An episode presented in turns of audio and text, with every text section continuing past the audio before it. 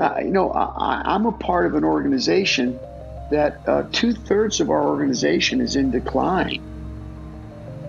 Uh, and they're in decline because of culture. They want to have the old way. They, they, they go the old direction. It's just the old, well, I'm sorry, we can't bend on that. And they've taken uh, religious things and turned them into doctrinal, uh, biblical things that aren't even hardly in the Bible. From the pages of Church Growth Magazine, helping church leaders implement their vision, this is the Church Growth Magazine podcast with your host, Brian Boyd.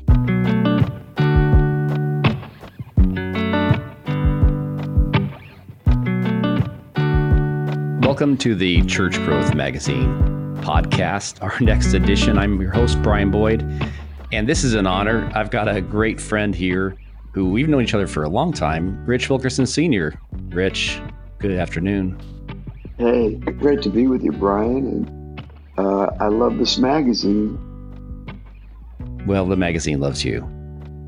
I'm not sure if that's true.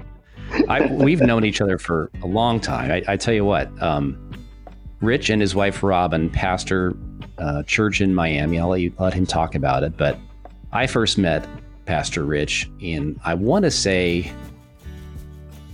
1980, 82, 81, yeah, maybe. Probably. In, yeah. uh, in, in Tacoma, Washington, at, at the uh, at Life Center First Lamb of God, uh, pastored by Fulton Buntain.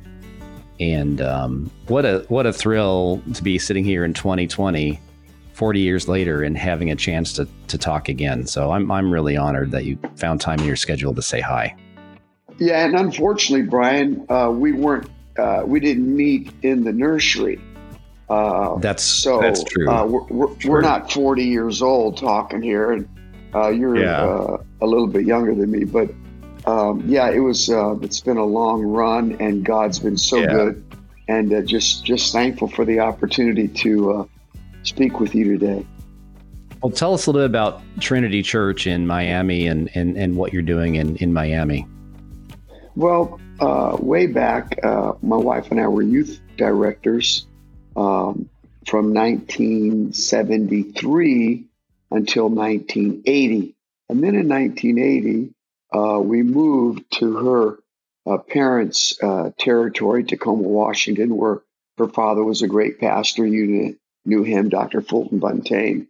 And uh, I went on the road. I was on the road for 18 years.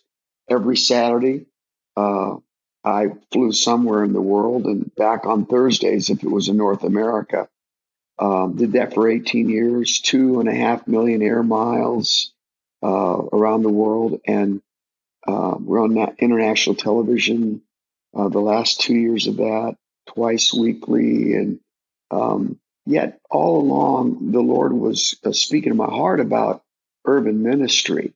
And uh, so in 1998, my wife and I uh, moved our family from Tacoma, Washington, far northwest part of America, uh, unless you include Alaska.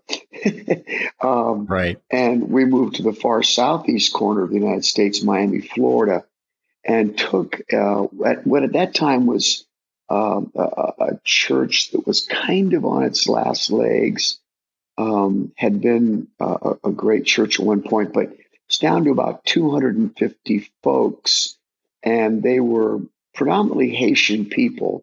Uh, uh, right on the I 95 freeway in South Florida, Trinity Church. And uh, it was just kind of the facility itself was in tremendous disrepair. But I really felt that the Lord wanted us um, to do urban ministry. And so we moved our family of four, four, or four sons, my wife and I. Uh, oldest boy was 17, youngest uh, was eight years old. And we started, and God began to bless us, and we got involved in uh, poverty. And within two and a half years, we uh, wrote our first government contract and uh, won uh, a tremendous government contract locally, and that started us. And uh, since that time, we've won over fifty million dollars in government contracts. We've been down just about every poverty uh, trail in Dade County. But because of it, thousands and thousands of people have been touched. Um, we built a great uh, urban church right in the middle of some of the de- most desperate parts it's uh, a great of Miami. building. Yeah, Yeah, it's and really cool. um, yeah. then for, for almost five years ago, our second son uh, planted 10 miles south of us. We sent a thousand of our people uh, 10 miles south of us uh, into Wynwood and then into Little Haiti. And uh, today they have about 5,000 people on Sundays. And then um, our oldest son went back to Tacoma, uh, took a church that was um, kind of going down, a church uh, for all nations. He now has about 1,500 people.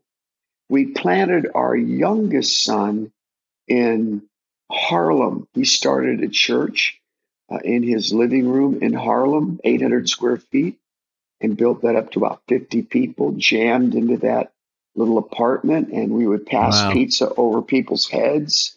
There you go. And uh, th- this past Sunday, we own a building in Manhattan now, and he has church uh, in his in- one of the public schools.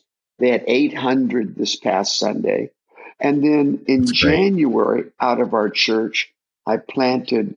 Uh, we planted uh, one of our spiritual sons, Terrence Wilson, 10 miles west of us in Miramar. And you're from down here, Brian. So, you know, Miramar is about 10 miles west of Miami Gardens, and that's in Broward County.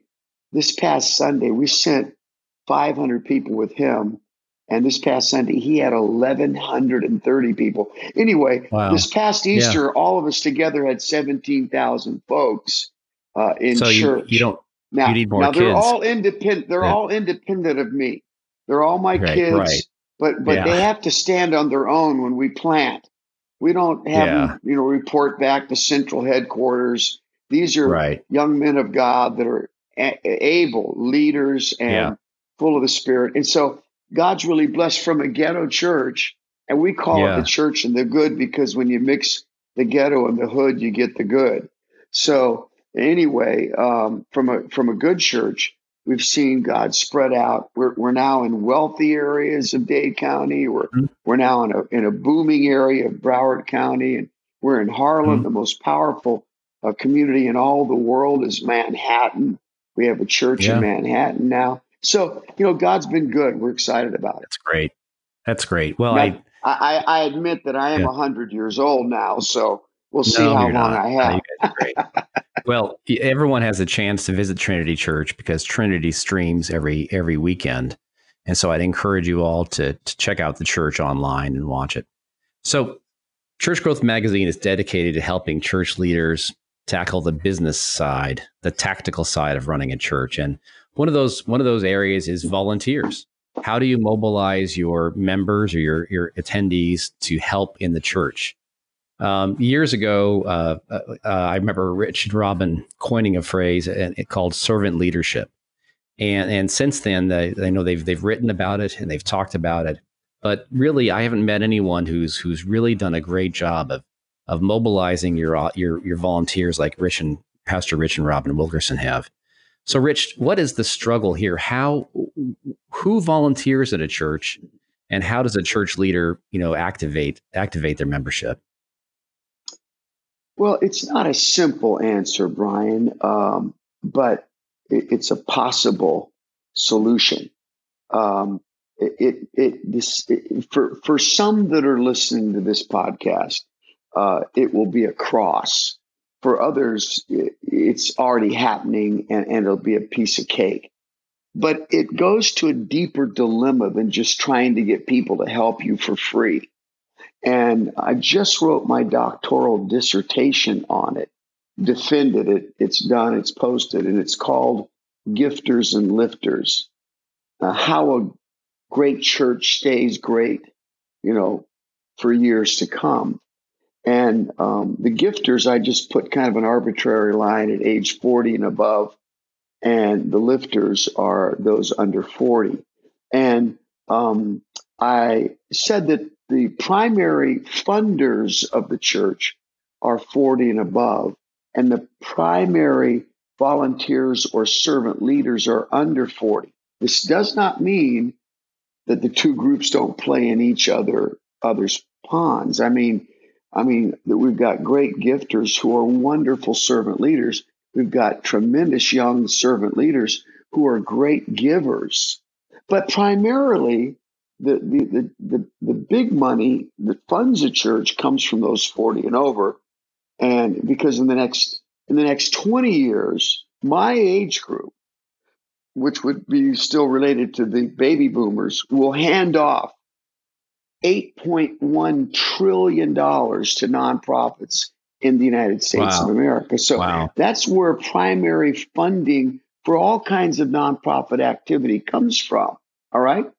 Uh, those under 40 are the heavy lifters, the, the big volunteer force. I'm not saying that older folks don't volunteer, but they're not getting up at five o'clock in the morning to drive the bus to youth camp. Do you see what I'm saying? And a church cannot exist when everybody that does the work is paid. Right. You, you can't. You can't. You can't sure. keep going. Makes sense. And yeah. and when when a church fails to have volunteers, now it has to hire people and in the long run, Jesus said you really can't trust hirelings. Now, that being said, what is a further dilemma to volunteerism? Well, if volunteerism is prominently or predominantly coming from those under 40, why is that the case? Well, that's because that's where the new salvations and, and new members are coming from. say, what do you mean by that? Well, a sourced fact tells us that 98% of all Christians in the world accept Christ before they're 30 years old. For 30. Before they're huh. 30 years of age. 98% yeah. of all believers accept Christ before 30. Now, what does that mean? That means that we in the church are in a massive culture war for souls. You cannot reach the next generation with your culture if you're a baby boomer.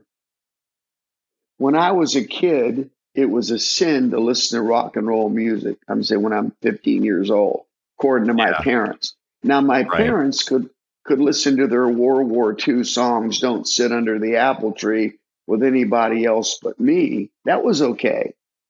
But if I played Bob Dylan uh, or any of the pop music of my day, sure, that was a sure. sin. See, that was a religious. But the point is, it, one culture just doesn't want to relate to the next culture. But if if the souls that are coming to Christ, the new blood, say, the new passing the baton, if that's if that's where we've got to play, then we've got to get into their culture. We can't win them with our culture. It's a culture war. And what happens in so many great churches is the gifters, who are the predominant funders, say, well, it's going to be my way or the highway. Well, once the lifters know that you're not going to reach to their culture to help them win their friends to Christ, they don't get mad. They just leave. Now, my generation, used to get mad. We used to throw hand grenades, have wards burn cities down. This group of millennials and younger, they don't get mad. They just leave. The next Sunday, you'll see 200 people gone, and you say, What happened? Right. Well, they just moved, moved somewhere where the culture was better in the church that they're attending so that they could right. invite their friends to something that felt normal, even though the mm. words were Christian the message yeah. was Jesus. It was done in a different format. That's the dilemma we're facing. So in 2007, we made a massive culture change at Trinity Church. Now, my congregation is predominantly African American.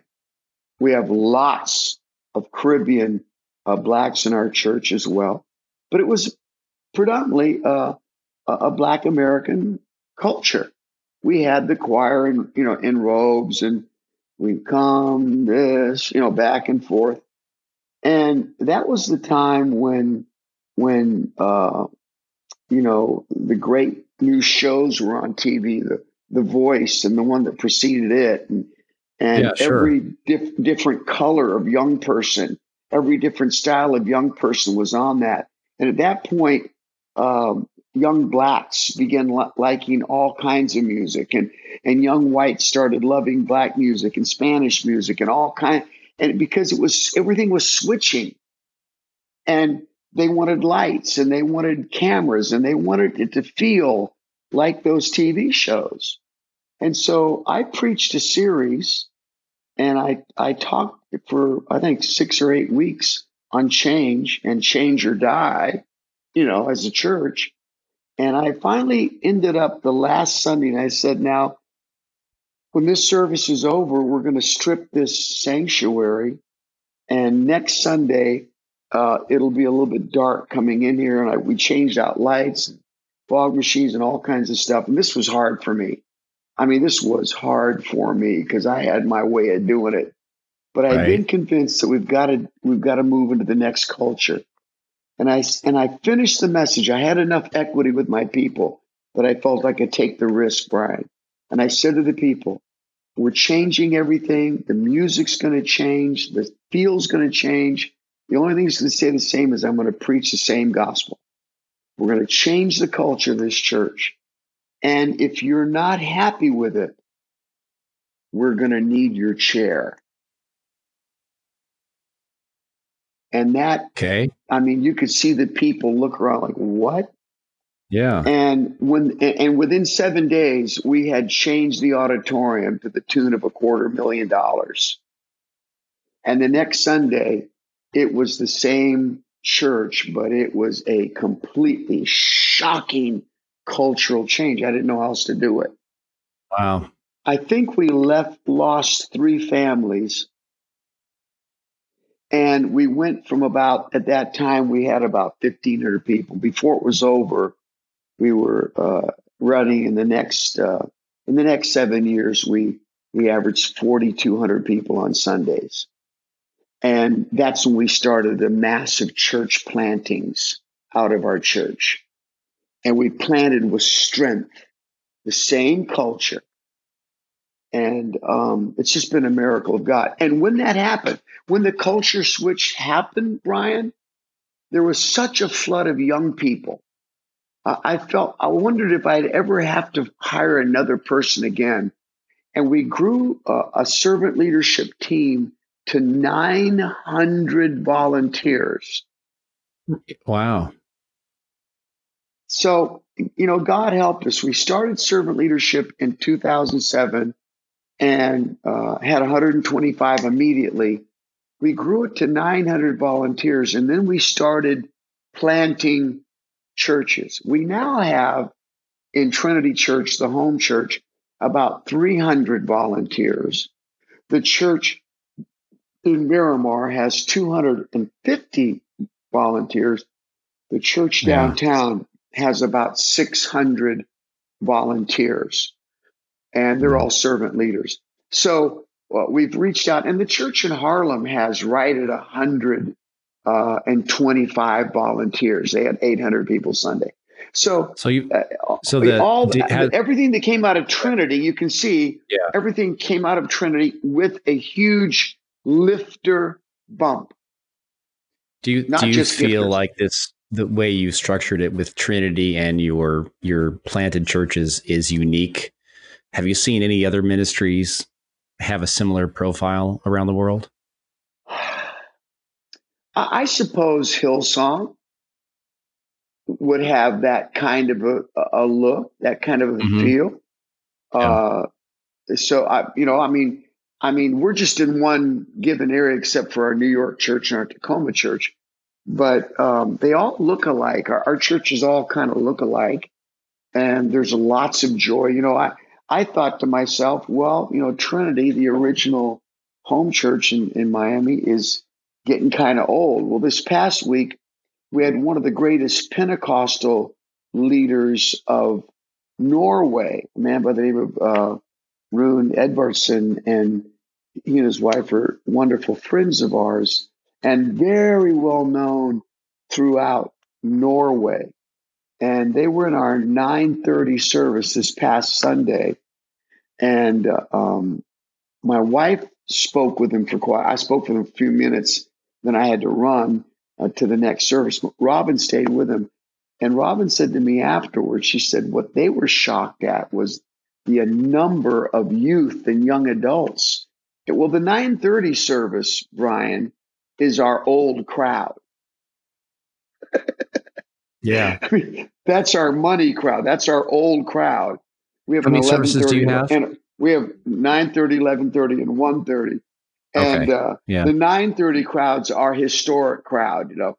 And that was the crowd that they thought was so young. Yeah, and I looked at Rob great. and I said, "Well, I guess we're not dying." So anyway, wow. so we're able now to plant churches with gifters and lifters. Wow. You know, and that's what's do, do exciting. They, so, do the people in those groups know who they are? Do they? Absolutely. Do they? Uh, okay. Absolutely. Awesome. Yeah. Yeah. Well, they. I tell you what. I've when I've Fran and I have visited, um, and we need to get back down there. Uh, it's you always roll out the red carpet, and there's a little bottle of water, and you guys are amazing hosts. I'll tell you that. So well, we want we want people to know that we were waiting for them.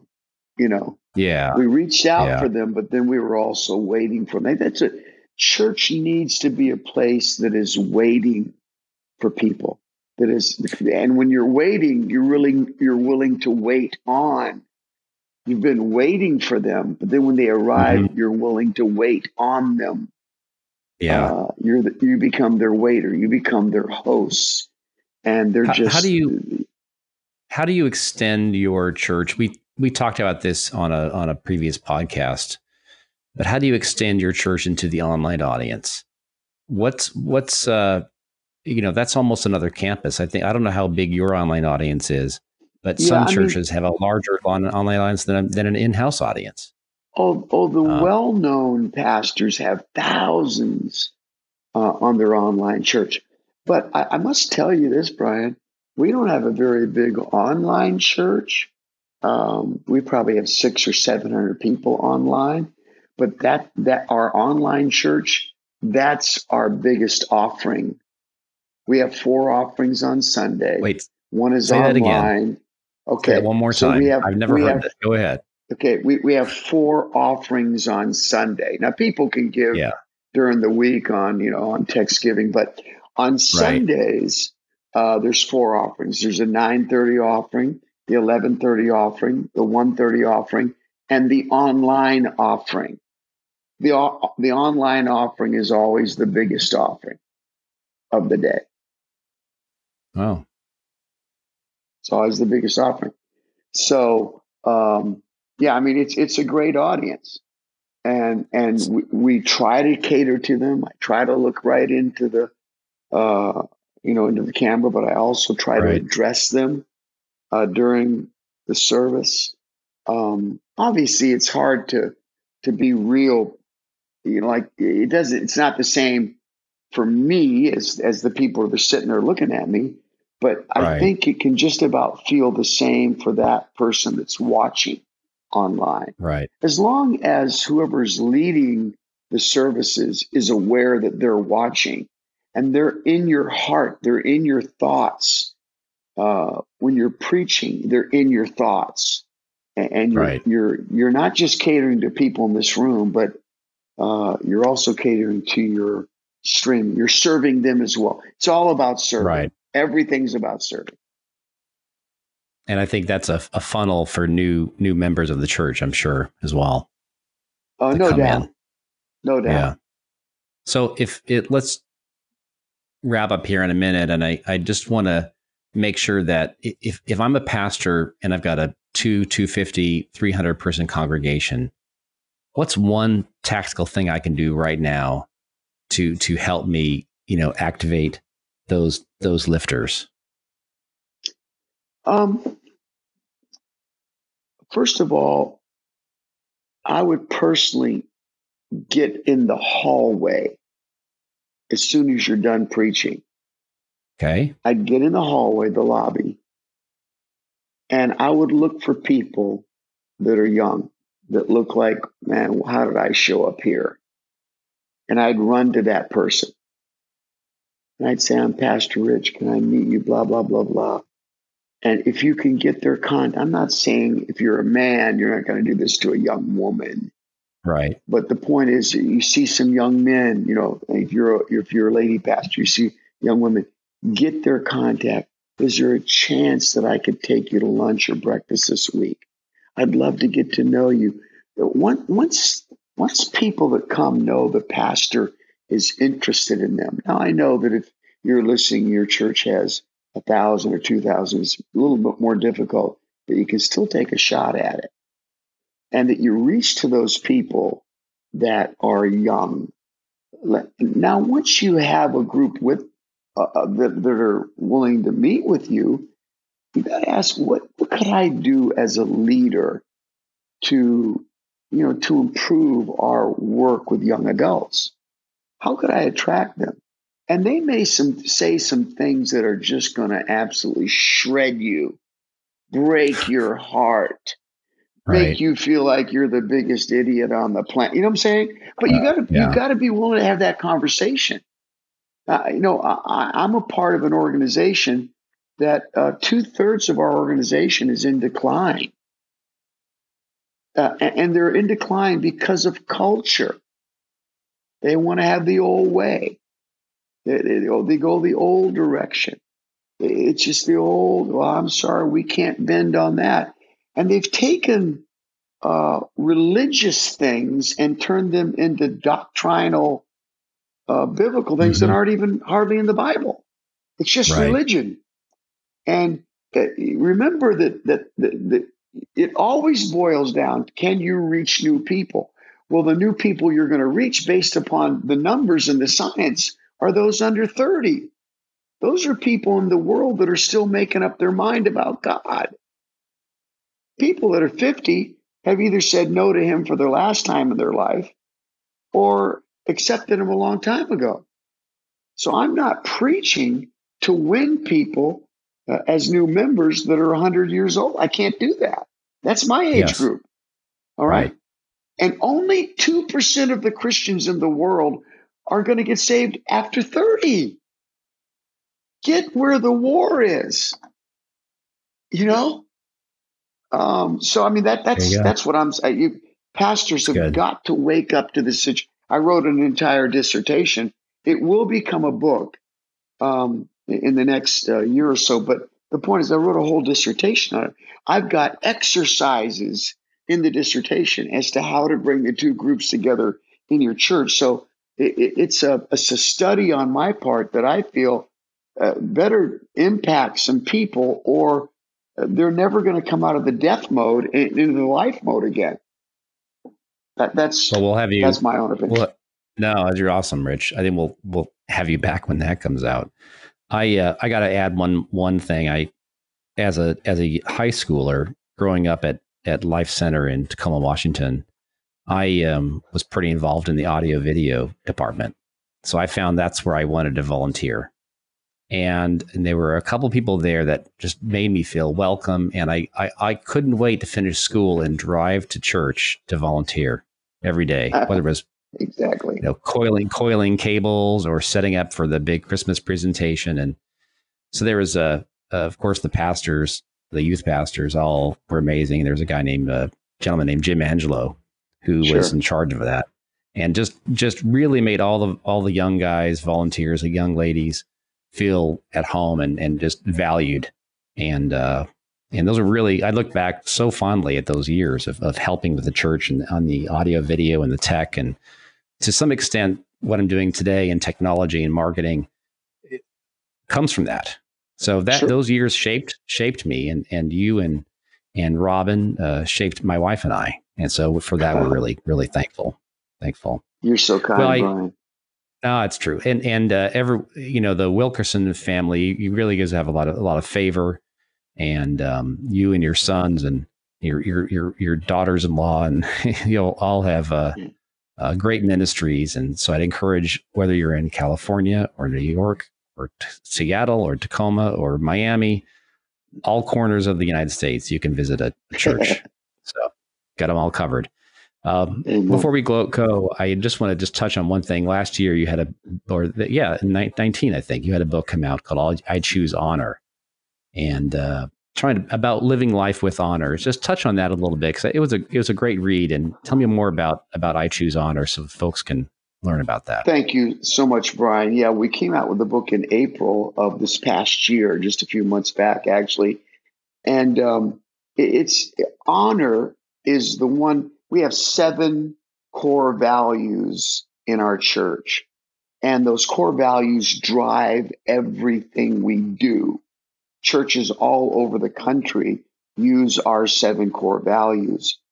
But one of those core values is honor, and it's called honor is our calling. We feel called of God to honor people, and we kiss up and we kiss down and we kiss all around because uh, that's what the word worship means in Greek. In the Greek, it it's called it's it's a Greek word called proskuneo, and the metaphor of proskuneo in the Greek is a dog licking its master's hands. And another line that comes from that is kissing upward, literally kissing upward. And in our society, uh, kissing up is a really bad term. But in the Greek, it was a good, it, sh- it, it meant that you were honoring those above you. But we take it a step further, and I choose honor. And that's it. It's not good enough just to honor up. God's called us to honor down and honor all around. Those go. that some would say are lower than me. Oh, well, I'm way too good. No, no, no, no, no, no. I'm not. I'm not better than anybody. Everybody was birthed by God Almighty. However, they got here, He is the originator. Jesus was slain from the foundations of the earth for that individual. So if Jesus was slain for that individual, I have no option but to honor that individual. And when you honor people that naturally, in your context, people would say, You're an idiot for honoring that person. When you honor that, it opens doors, Brian, that I cannot describe wow. to you. That's yeah. another 30 minute discussion. I'm just telling you, okay. honor yeah. is is is a is a component to the Christian's life that when they choose it, everything opens up. That's awesome. You can find out more about about Rich's book, I Choose Honor, at ichoosehonorbook.com. And he's got a great feature there. You can drop your email and he'll send you a free sample of, of, of the book. So I encourage you all to go there. And you can learn more about Rich Wilkerson and read his daily blog at richwilkerson.com. And Rich is so good at this. He is he is just diligent at putting out content on richwilkerson.com. And so definitely, definitely go there and add on so much value. I can't tell you. And um, if you have any questions for Rich and you want to reach out to him, just email us here at the magazine, Brian at churchgrowthmagazine.com. And I will field those and, and do what we can to get, get feedback for you. But uh, Rich, thank you so much for spending time. We could talk for hours, and we definitely, if you'd love to, we'd love to have you back, and we could talk some more. Help help thank these churches. Thank you, Brian. Be my honor. Thank you. I can't believe I get this opportunity. You're the best. God bless, and uh, we'll talk again. All right. Thanks, everyone, and we'll see you next time here on the Church Growth Magazine podcast.